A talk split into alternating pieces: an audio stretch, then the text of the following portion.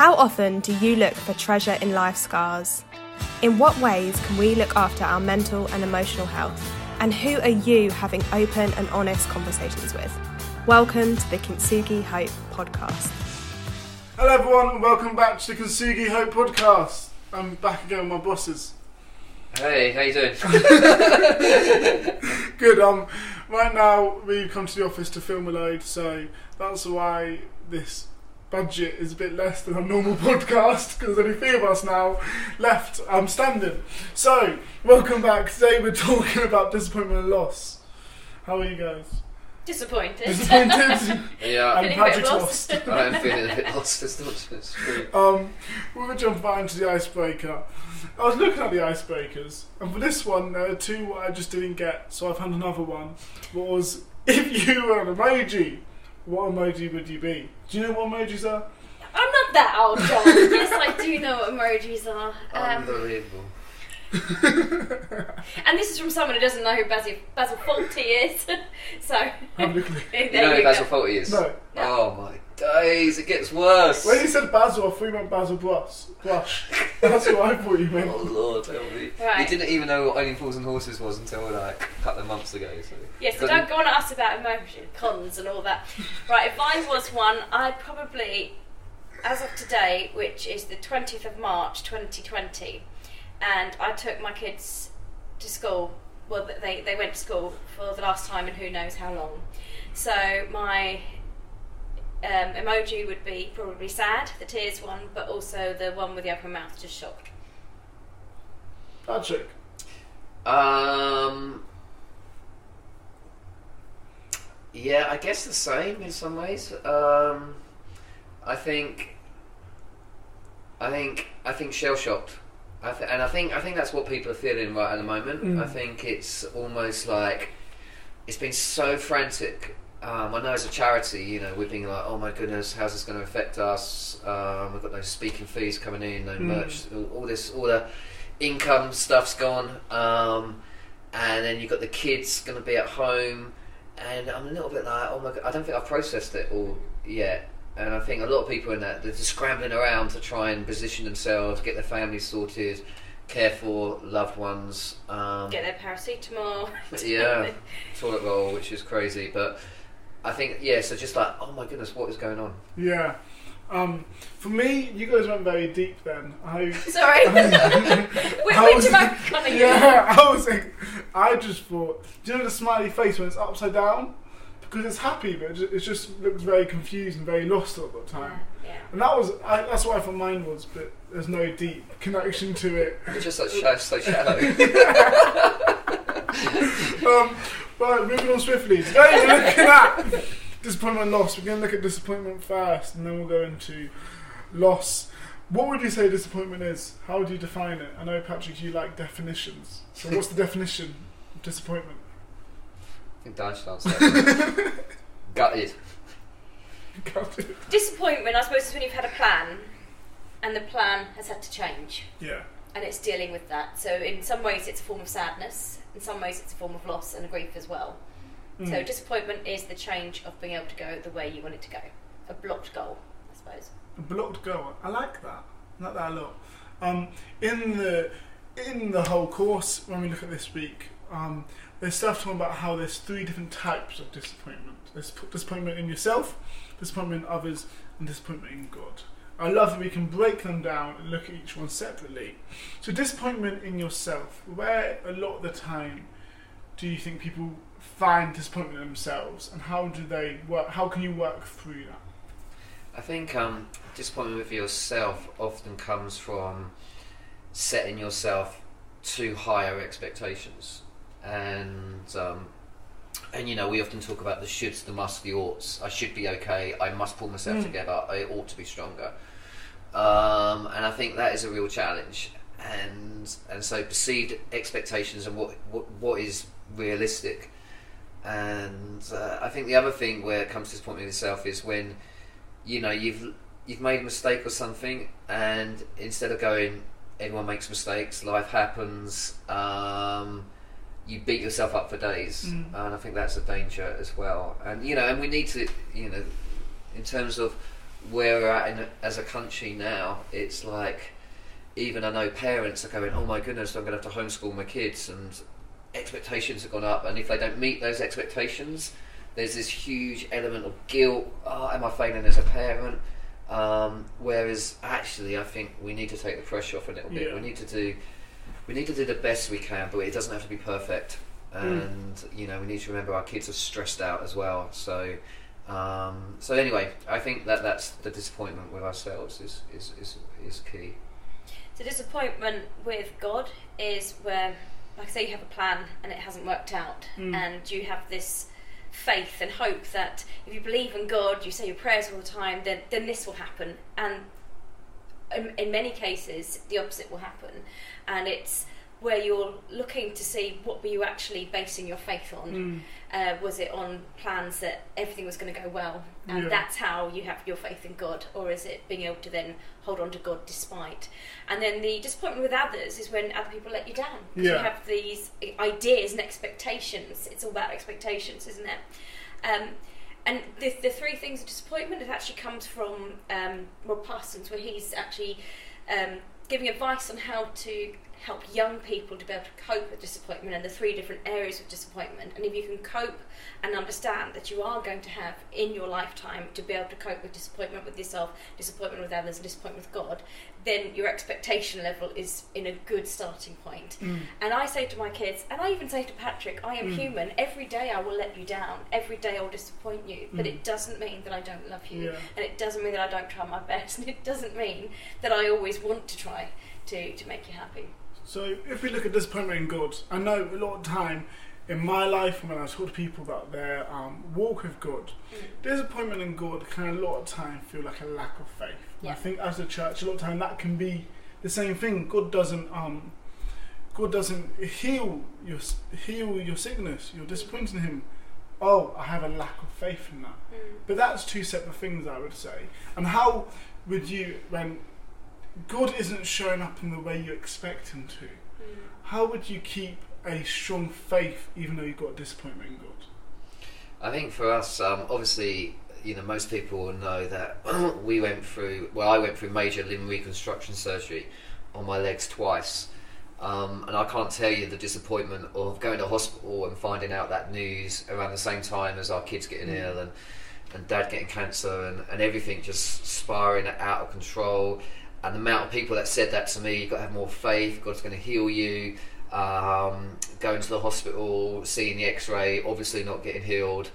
And um, and I think it is, it is really, really tough. And uh, and I remember the the night before I went in for my surgery, um, we wrote a blog called When Faith Gets Shaken, which then became the book. And in it, I told a story of Mother Teresa. Um, and... Uh, Uh, a gentleman goes up to Mother Teresa and says, will you pray for me? And, uh, and she's like, yeah, what do you want prayer for? And he said, clarity. And she went, no, I'm not praying for that. Said, well, you, Mother Teresa, you always seem to have clarity. And she says, you know what, I've never had clarity in anything I've ever done. Mm. All I've ever had is trust. And so I pray that you'll be able to trust. And, and I think sometimes that's it. We've got to hang on in there, you know, and... Uh, I remember that one night particularly, um, Diane, uh, we'd, Caleb had just been born. Diane loses two point eight litres of blood in the operation. And like she's gone yellow. I think, are we going to lose her? You know, um, it's just the most stressful thing. I've been up for thirty-six hours without sleep. And uh, King's College Hospital, where Caleb was born and where Diane was, um, she was in the high dependency unit, tied up to all these machines, is opposite the training quarters of the Salvation Army. And at half past five in the morning, I just looked out the window, and it was pitch black. And uh, but then it had this massive cross lit up um, on the outside of the building of the Sally Army. And I really felt God say, you know, why would I send my son to die the most horrendous death in history, only to leave you in time of need? And I realised that God's silence doesn't mean God's absence. Mm-hmm. And I think it's hanging on to that. You know, we don't see the bigger picture. It's like we've paused the film in the middle. We don't know how it ends. Mm-hmm. And sometimes we've got to just trust. And I think that's what the Psalms is all about. Definitely, I think um, what I when I was looking at the um, at the Old Testament of the Bible, when you read it, it says, God says this, God says this, God says this, and it's like he's just talking all the time. But when I looked into um, the language of it, when it says God, it says God says something that goes, the Lord says. The Lord says means there was a pause. And we don't know how long the pause is. The pause could be a minute, but the pause could be a year. So I think sometimes in church and in life, when you read the Bible and you study it, you're like, the Lord's speaking so much. But then in my life, I don't hear the Lord speak much at all. Whereas actually I think it's not the fact that the Lord isn't speaking, but it breaks what we don't see. I think sometimes when we're going for this, this point in time, and we're like, God, where are you? A lot of the time we can't see the bigger picture, but having faith to have the bigger picture. But how...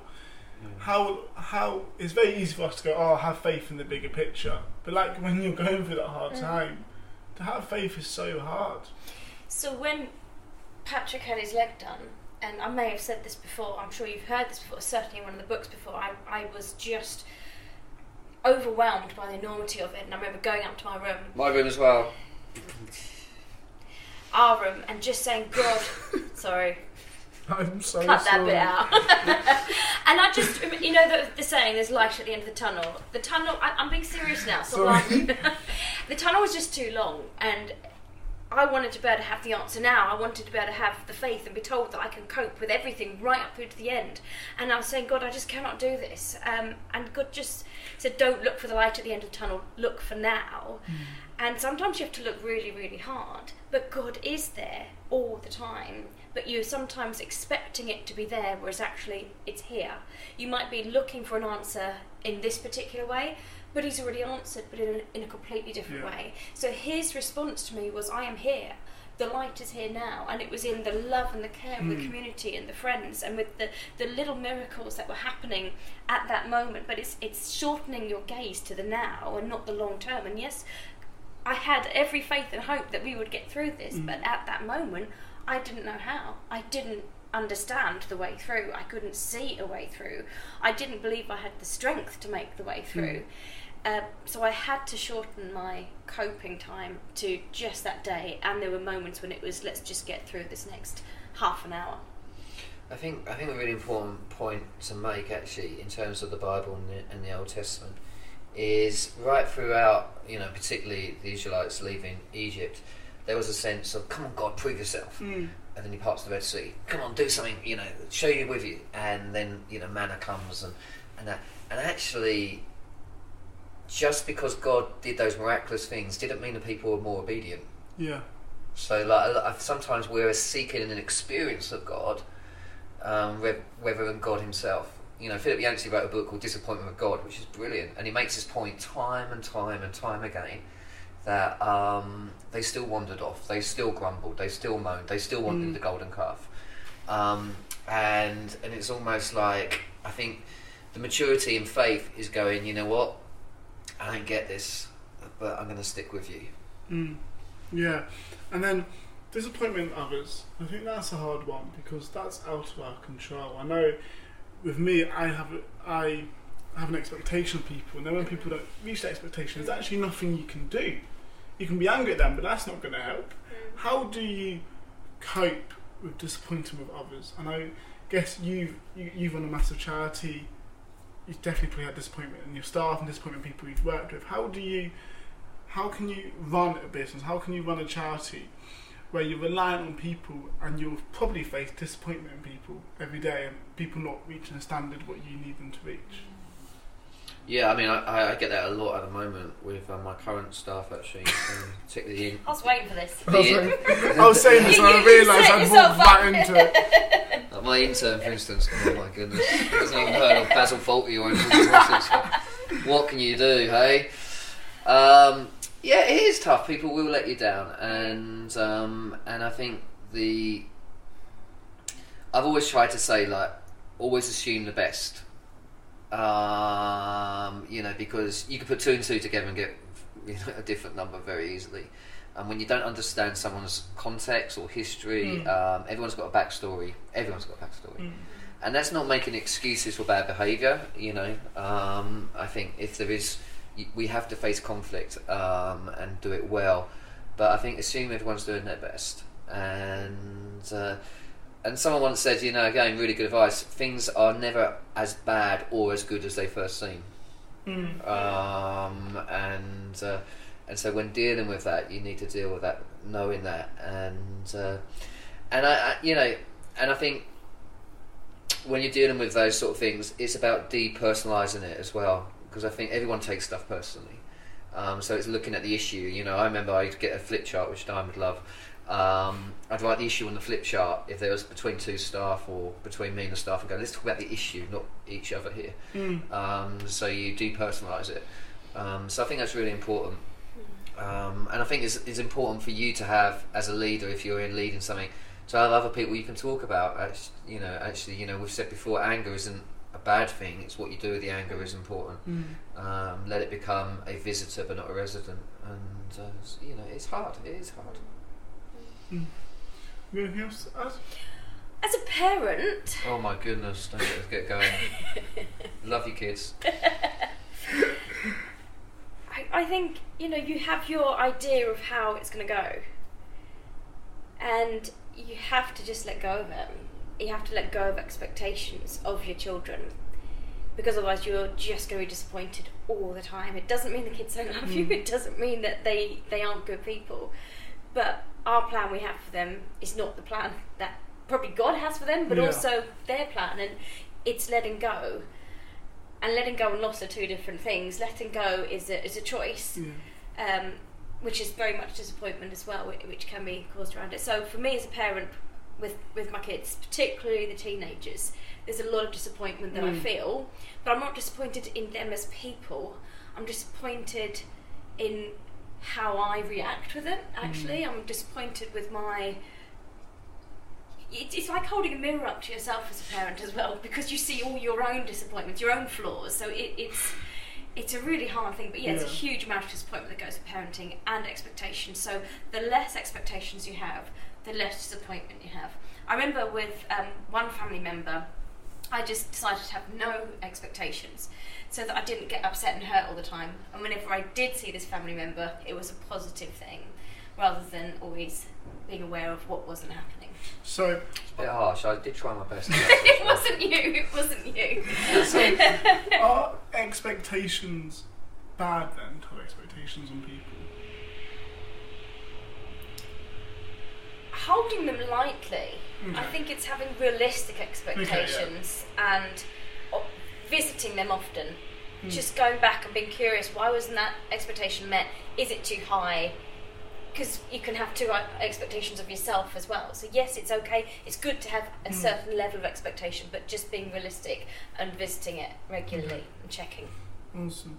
Um, let's move on to loss. Yeah. And in the in the course, it talks about there's loads of different types of loss. There's loss in life, there's loss in the environment, there's loss in um, job, there's loss in um, loads of different ways. And right now I feel like in everything that's going on in um, the world right now, actually, there's a lot of one loss in environment. It feels like our environment's completely changed. There's two, there's loss in life, there's loss in jobs.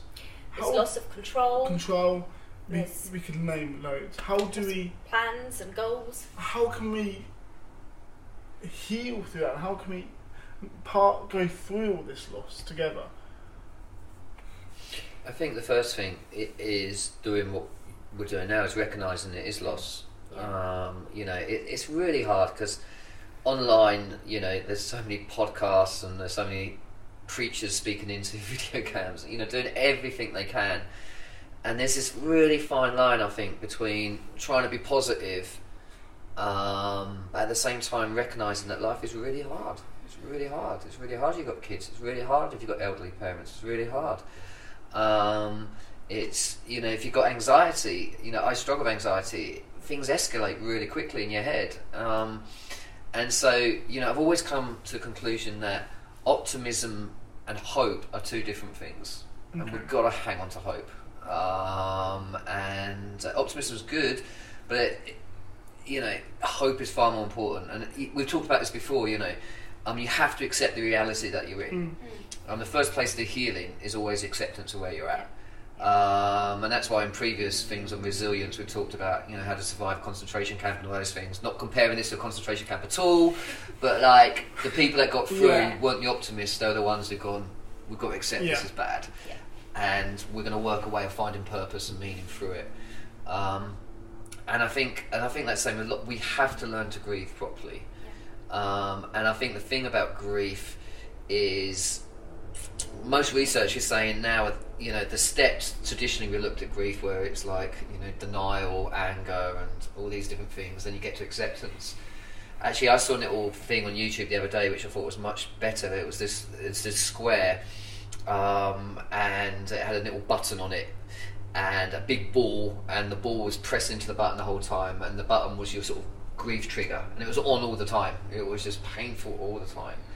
And then it said over time the ball in the middle gets smaller, so instead of being stuck in this sort of square it bounces around, um, but it still occasionally hits the grief button, and when it does it hurts just as much mm. as the first stage.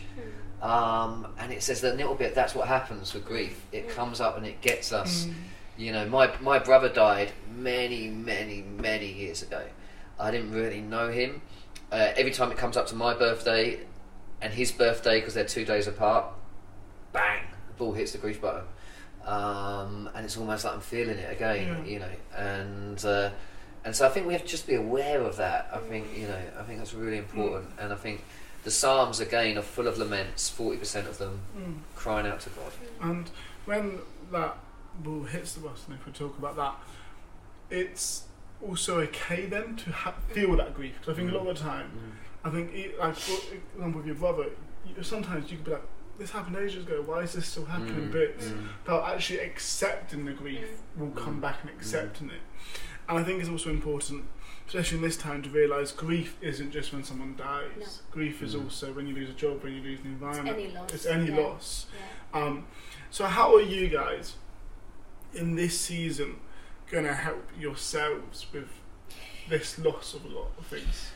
Only Fools and Horses, Fawlty Towers. Now Diane, how are you going to help yourself? Can I just say, so this morning kids went off to school, Patrick went off to do whatever he did, and I'm just sitting at home, and I am by nature actually an introvert. I energized myself by having time on my own, just quiet, no one around, and it hit me, I don't know when I'm next going to be in the house by myself, I don't know, and that really got to me. And so I spent and allowed myself, you know, I'm going to get emotional because I'm an emotional person, I allowed myself to just sit there and, and accept that. But then I managed to get to a point where I was like, do you know what, it's going to be okay, we'll get through this, I don't know how.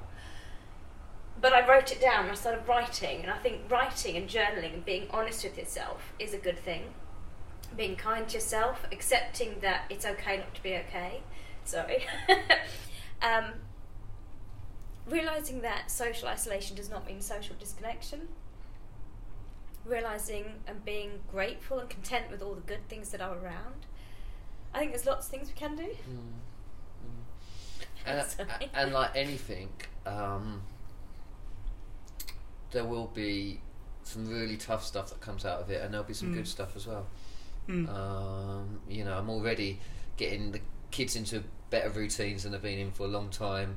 He's I feel brilliant at that. I feel like I'm praying with them more. Yeah. Um, mm. And so there will be stuff, you know, and uh, so, and we don't know, we don't know the adventure, mm. you know. And I know from a Kintsugi Hope point of view, this whole social isolation doesn't mean social disconnection is no. huge. Um, so we're saying, you know, please, please carry on having Kintsugi yeah. groups, meet online, use Zoom, um, use other techniques. Mm. Um, if you're a church thinking, oh, maybe I, will I sign up? Sign up now. Mm. It's more, you know, please. And that's not because we've become a big charity, because we're obviously not.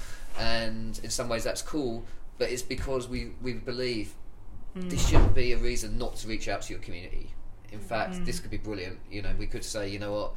Um, if you're in our road or you're in this area, we're starting an online group. Mm. You're welcome to join us next week on Wednesday. Yeah. We're going to be doing it every yeah. week. You know, I think people need to find ways of connecting. Yeah. yeah. Awesome. Well, thank you guys so much for listening and watching. We love you guys. That's just turned off the camera literally as you just finished speaking. Okay. So that's fine. It's audio now. We love you guys, and we'll chat to you soon. God bless.